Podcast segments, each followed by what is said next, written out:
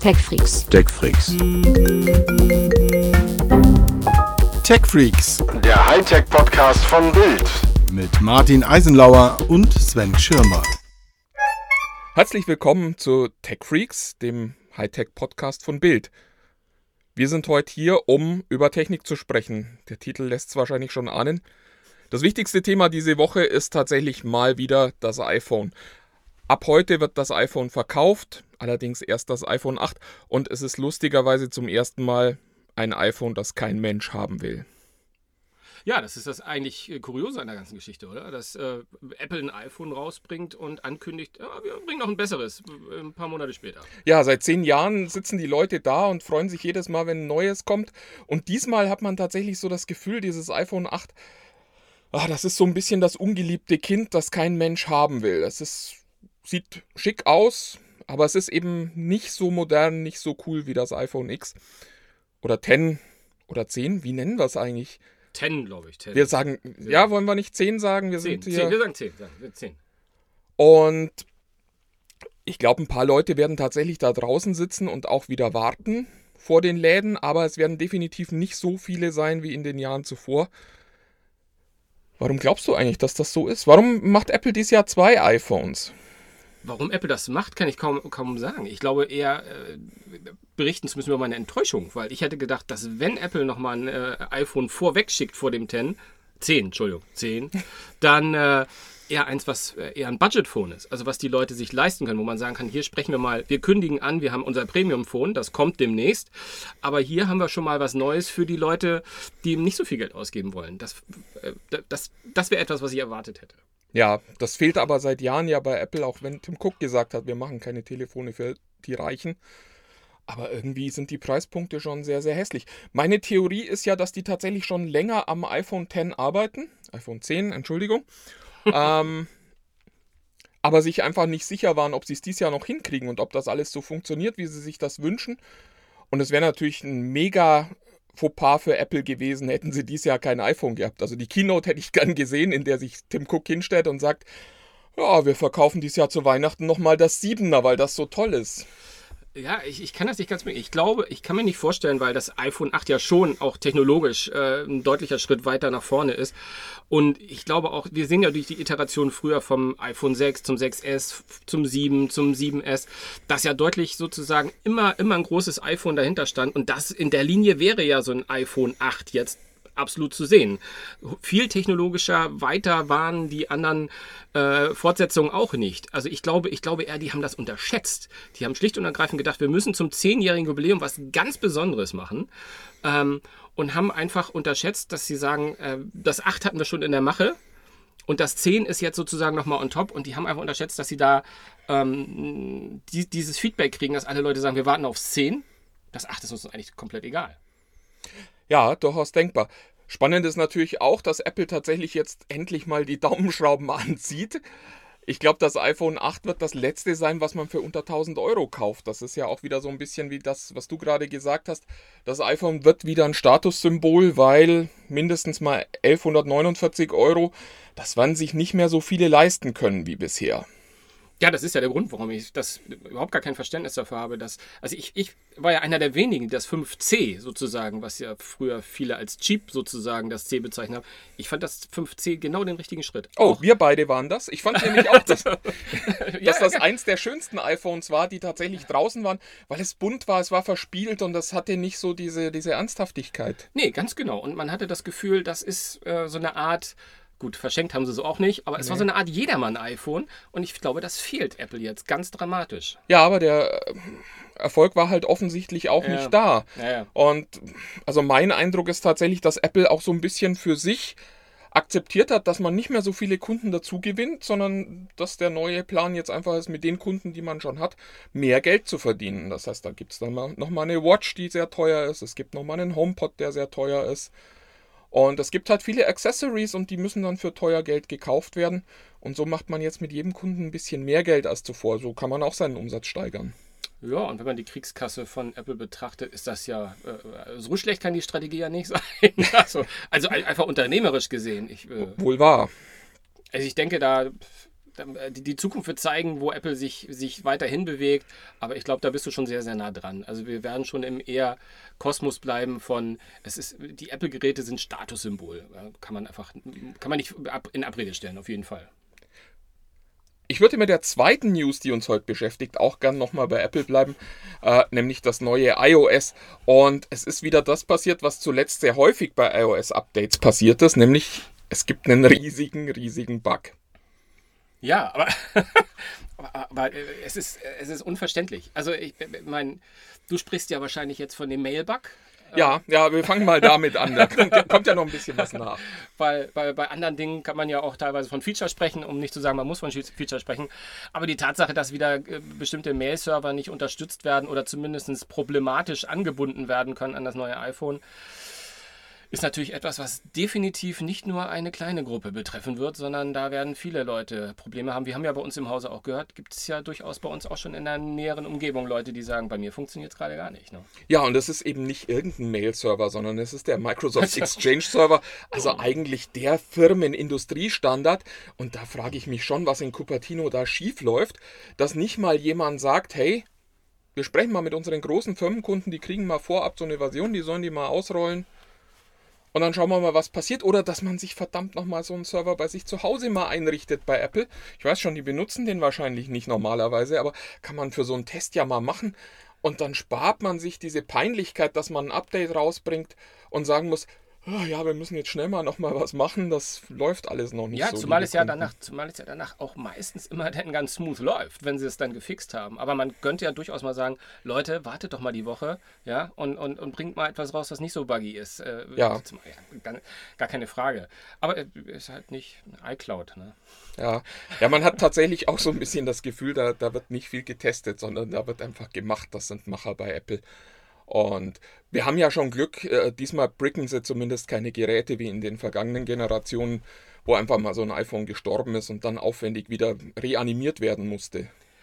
Ja, das stimmt. Äh, hatte ich Gott sei Dank nie den Fall. Aber, aber ähm, ich, was, was ich eigentlich, wenn ich ehrlich bin, mein, mein kleiner Aufreger äh, ist für mich der große, der betrifft äh, die, die neue Steuerzentrale und die Funktion der schnell Zugriff auf WLAN und Bluetooth. Ähm, was wir ja feststellen mussten, schaltet die ähm, Zentrale das diesmal ja gar nicht aus.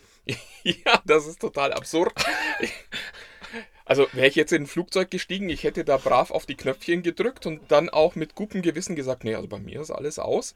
Äh, bis du mir heute Morgen erzählt hast, dass äh, die Schalter, die die letzten zehn Jahre am iPhone das WLAN und das Bluetooth ausgeschaltet haben, soweit das schon verfügbar war, inzwischen eben das WLAN und das Bluetooth nicht mehr ausschalten. Ja, also das ist zumindest etwas, wo man mal fragen kann, hättet ihr das nicht ein bisschen größer hängen können? Ähm, Apple erklärt sich ja nicht. Also klar, Apple sagt nicht, das machen wir darum oder darum. Ähm, ob das gut ist oder nicht, aber zumindest mal eine Vorwarnung. Ja? Also, dass man so sagt, hier, äh, ich glaube, in der Präsentation wurde es auch nicht thematisiert, wenn ich ja. mich recht erinnere. Ähm, ist natürlich auch nichts, was man jetzt so thematisiert. Hallo, wir haben hier was geändert und äh, wissen nicht, wie wir es erklären sollen. Aber das ist schon etwas, was. Ah, vielleicht bin ich aus der Spitz, vielleicht sind wir aus der Spitz. Ich benutze das täglich. Ja. Also ich, also WLAN ich immer, an- und ausschalten. Ja, WLAN, aber Bluetooth auch an Bluetooth, und aus. Ja. Äh, Klar, es wird sicherlich äh, mit dem, mit dem Apple-Kosmos zusammenhängen und dass man sagt, man will nicht von bestimmten Geräten, dass man, dass die komplett den Zugang zum iPhone verlieren, hat vielleicht seine Berechtigung. Mir geht es jetzt eher darum, vielleicht wäre auch ein zweiter Schalter, also oder, oder, eine Doppeloption-Schalter. Einfach so nur Verbindung trennen oder Bluetooth ganz ausschalten. Also irgendwie fehlt mir da zumindest die Option, man kann ja auch das neue das neue äh, äh, Control Center kann man ja sogar äh, individualisieren, was ich zum Beispiel sehr genial finde. Ja. Ähm, aber da wäre doch einfach eine Funktion noch, die, wo man so einen Button on top sagt, dieses absolut aus oder es, absolut an. Ne? Es ist eigentlich wie immer im Leben, man kann ganz, ganz viel Unsinn machen und das darf Apple ja auch. Aber es ist immer schön, wenn man es vorher mal ankündigt. Und jetzt den Leuten dann einen Schalter zu geben, der jahrelang mit einer Funktion besetzt war und einfach mal eben im Hintergrund, ohne irgendwas zu sagen, die Funktion zu ändern, den Schalter aber gleich zu lassen, das ist echt eine Unverschämtheit. Ja, Ich möchte aber nicht nur Apple bashen, ich möchte auch sagen, dass mir das neue iOS in großen Teilen auch sehr gut gefällt. Also gerade auch das, ich finde beim iPhone äh, macht sich das nicht ganz so bemerkbar wie, wie beim iPad. Also da finde ich, da hatten wir glaube ich schon vorhin so ein kleines Streitgespräch mehr oder weniger. Du findest einige Sachen nicht ganz so, äh, also in in die Richtung gut, wo ich sie finde, aber ich finde zum Beispiel dieses die, ähm, die Möglichkeit, ähm, also dieses Copy-Pasten finde ich zum Beispiel jetzt sehr, sehr praktisch. Also ich, das ist sogar praktischer, als ich es mir äh, gewünscht hätte. So, so, Also in zwei, äh, dass man etwas markiert und er diesen ganzen Block rüberzieht, das passiert so smooth und vor allem, was mich bei der vorigen Version so genervt hat, ist, dass die Fenster diese starre Aufteilung von zwei Drittel, ein Drittel, dass man das jetzt stufenlos machen kann, das hilft echt schon mal enorm in der Arbeit bin gespannt, wie viele Apps da abschmieren werden bei dem Versuch, dann irgendwie diesen, diesen Bereich größer und kleiner zu ziehen. Weil bisher war es ja relativ einfach, da gab es zwei vorgegebene Größen. Und selbst das hat das iPad ja schon immer mal wieder in äh, Nöte gebracht, wenn Apps da nicht ordentlich optimiert waren. Ich bin sehr gespannt, aber mir geht es auch so, ich finde äh, das neue iPad-Interface sehr, sehr schön. Das ist hübsch geworden, das macht irgendwie Spaß zu bedienen. Ich hätte mir gewünscht, dass die mir das noch irgendwie so ein bisschen erklären. Ja, wie gesagt, ich habe eine Erklärung bekommen. wer weiß von wem, wer weiß von wem. Aber wir wollen nicht nur auf ähm, Apple rumhauen. Es gibt genug, die, die auch noch gehauen werden wollen.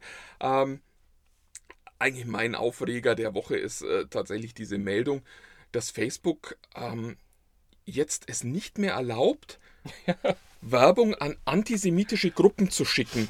Das hört sich ja erstmal gut an, die tun was gegen Antisemitismus. Dahinter steckt allerdings die Erkenntnis, dass es offensichtlich bisher möglich war, das haben die Kollegen von ProPublica herausgefunden, Werbung an Menschen zu schicken, die äh, Judenhass oder wie, brenne, äh, wie verbrenne ich Juden als Interesse quasi ja. nicht angegeben haben wahrscheinlich, aber äh, wo der Facebook-Algorithmus erkannt hat, dass das deren Interessen sind und denen konnte man Werbung schicken. Und das ist total absurd. Ja, also mir, mir, mir fehlt da ja der Glaube, dass da, äh, da, da, da ist wieder Fehler, da sind wieder massiv Fehler im Hintergrund gelaufen. Und äh, ich finde, Facebooks Erklärungen und, und äh, des heutigen Tages scheinen ja auch darauf hinzudeuten, wir bemühen uns jetzt stärker und solche Geschichten. Also ich ich, ich will Facebook da nicht in Schutz nehmen, aber die Tatsache, dass das möglich war und dass ein Algorithmus so, also das. Also offensichtlich, genau, du, du hast es gerade schon gesagt, offensichtlich hat ein Algorithmus beschlossen, dass man Werbekunden diese Gruppen anbieten kann. Also da saß nicht jemand und sagte, Mensch, das wäre doch eine tolle Idee. tolle Idee ja. ähm, aber allein die Tatsache, dass das eben ein Algorithmus auch entscheiden kann, was dann am Ende die Kunden von Facebook zu sehen bekommen, also nicht wir Nutzer, wir sind ja das Produkt bei Facebook, äh, sondern die Werbetreibenden, das ist schon sehr, sehr, das zeigt einfach, wie diese Firma arbeitet. Die sind sehr technologiegläubig und für mich ist es deswegen immer so schlimm, weil Facebook und Mark Zuckerberg sich immer hinstellen und diese heile Welt von Facebook erzählen. Diese Geschichte davon, dass alles gut und alles und toll wird. Ja, ja, ja, ja. Wenn wir uns nur alle vernetzen und alle zusammenarbeiten und dann wird alles super und gleichzeitig verkauft seine Werbeabteilung an Antisemiten Werbung. Das, das passt nicht zusammen. Ja, ähm, aber das ist, glaube ich, etwas, was wir uns in diesen großen Konglomeraten von Facebook, Google, äh, das ist etwas, die sind so groß, die kriegen, die kriegen, glaube ich, ihre Heeren und äh, ethischen äh, Vorstellungen, die kriegen die überhaupt gar nicht mehr äh, rübergebracht. Also das, da haben die den Überblick, glaube ich, verloren. Und ich weiß gar nicht, ob das möglich ist, da noch einen Überblick zu behalten. Ja, ich glaube aber, man darf Maschinen da nicht diese Entscheidungen genau. überlassen. Ich, ich, hatte neulich ein spannendes Gespräch mit einem, mit einem Entwicklungschef bei Amazon, der dort künstliche Intelligenz macht. Der sagte, wir sind noch lange nicht so weit, dass uns künstliche Intelligenz Jobs wegnehmen wird, sondern in Zukunft werden erstmal ganz viele Jobs entstehen, die dabei helfen, diese künstliche Intelligenz zu trainieren. Hm.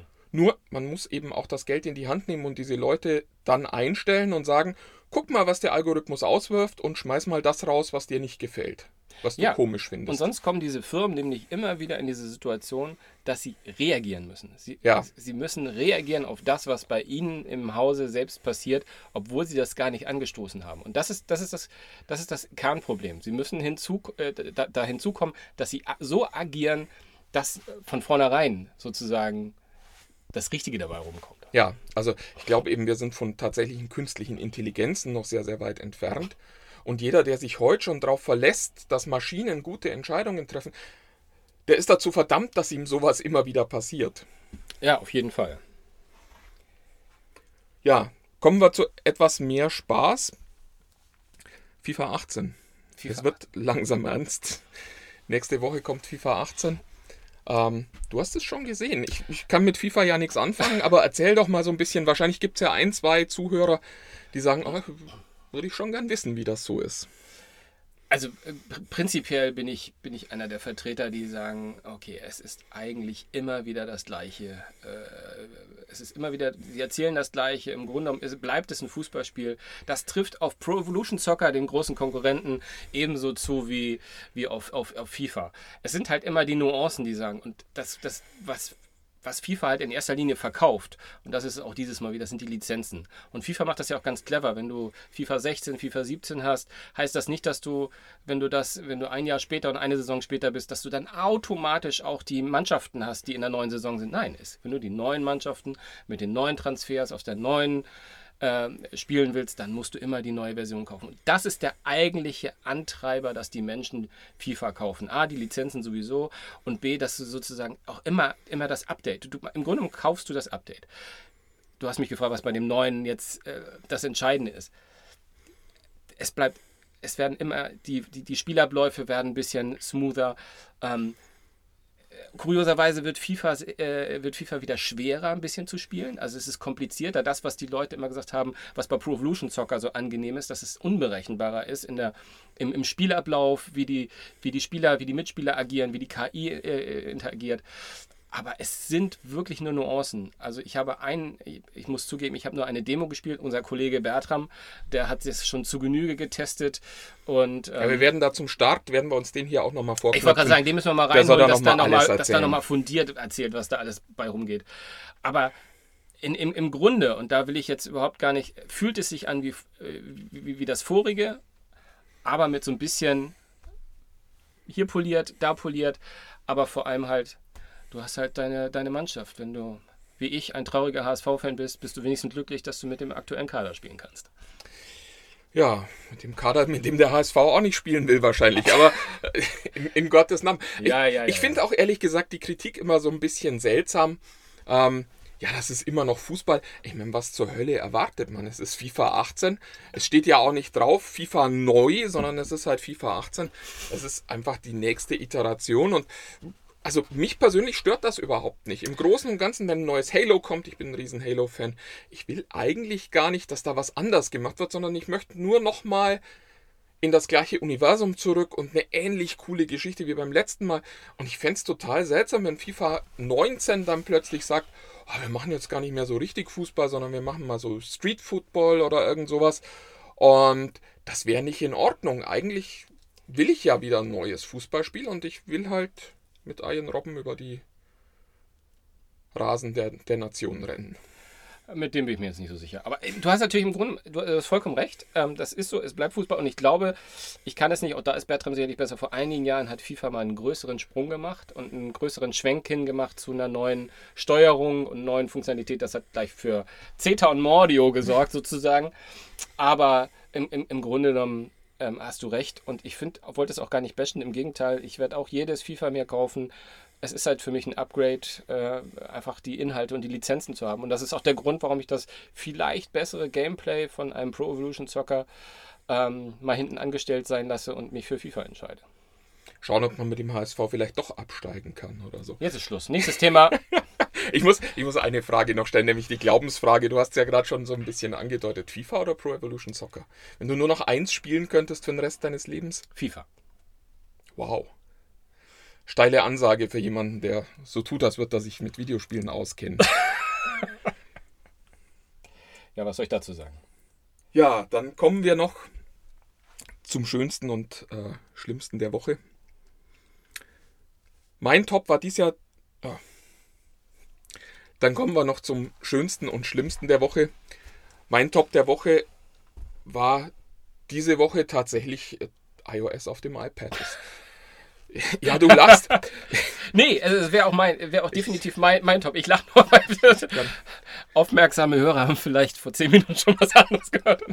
Aber eigentlich nicht was anderes, sondern genau. Nee, nee, es ist tatsächlich so, das ist nämlich dann auch mein Flop der Woche, nämlich Apple tut dieses Update raus und eigentlich ist alles ganz cool Und mit so, mit so Kleinigkeiten, mit einem Bug, den man hätte vermeiden können, mit neuen Schaltern, die plötzlich was, oder mit alten Schaltern, die plötzlich neue Funktionen haben, machen sie sich's am Ende wieder kaputt.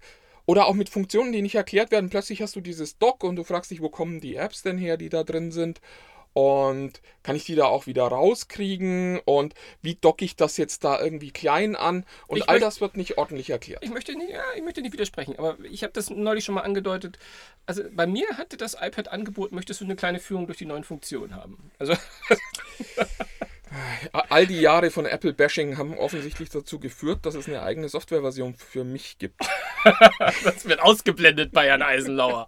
Absolut. Was waren denn deine Tops und Flops der Woche?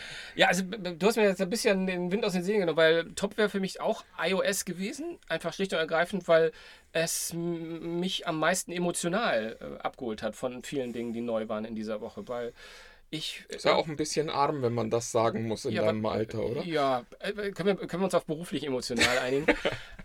nee, einfach, es hat mir Spaß gemacht. Also ich habe mich darauf gefreut und ähm, als es, wie, wie gesagt, ich würde immer noch einen starken Fokus aufs iPad legen. Also für mich hat das die Arbeit mit dem iPad deutlich erleichtert. Ich habe jüngst mal eine Geschichte geschrieben, ob man das iPad als Notebook nutzen kann und da hatte ich das mal für mich einen Monat, sogar einen Tick länger, äh, als ausschließlichen Rechner genutzt. Und war dort schon zu dem Schluss gekommen, also wenn man einfach schlicht arbeitet, dann geht das durchaus. Man, es gibt ein paar Krücken und das habe ich auch beschrieben.